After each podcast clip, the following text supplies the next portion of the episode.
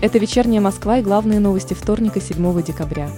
Мэр Москвы Сергей Собянин и президент России Владимир Путин открыли 10 новых станций большой кольцевой линии метро. Участок от Мневников до Каховской соединил западные районы столицы с южными.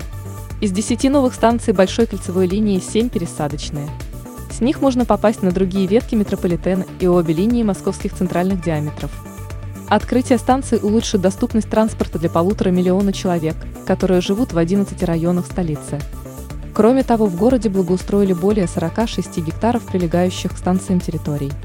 Самой читаемой городской новостью по версии новостного агрегатора СМИ 27 декабря стало сообщение о стрельбе в центре госгосуслуг на 1 Новокузьминской улице. Днем во вторник неизвестный открыл стрельбу по сотрудникам и посетителям центра. Изначально сообщалось о двух погибших, Позже мэр Москвы Сергей Собянин подтвердил эту информацию, добавив, что еще три человека пострадали. Нападавшего задержали. Возвращающимся из-за границы гражданам России необходимо повторно сдавать тесты на коронавирусную инфекцию. Об этом заявила глава Роспотребнадзора Анна Попова. Она объяснила, что такая мера нужна потому, что в первые сутки результаты тестирования практически никогда не бывают положительными. Около московской школы номер 1297 задержали вооруженного 18-летнего молодого человека. Как сообщил источник вечерней Москвы в экстренных службах, юношу вычислили сотрудники Департамента образования в ходе мониторинга социальных сетей. В одном из комментариев подросток написал, что собирается устроить теракт в школе.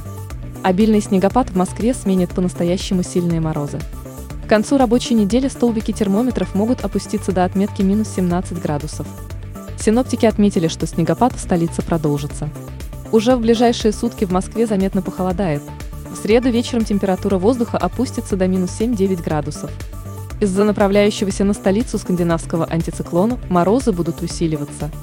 В ночь на четверг столбики термометров покажут минус 10 и продолжат опускаться.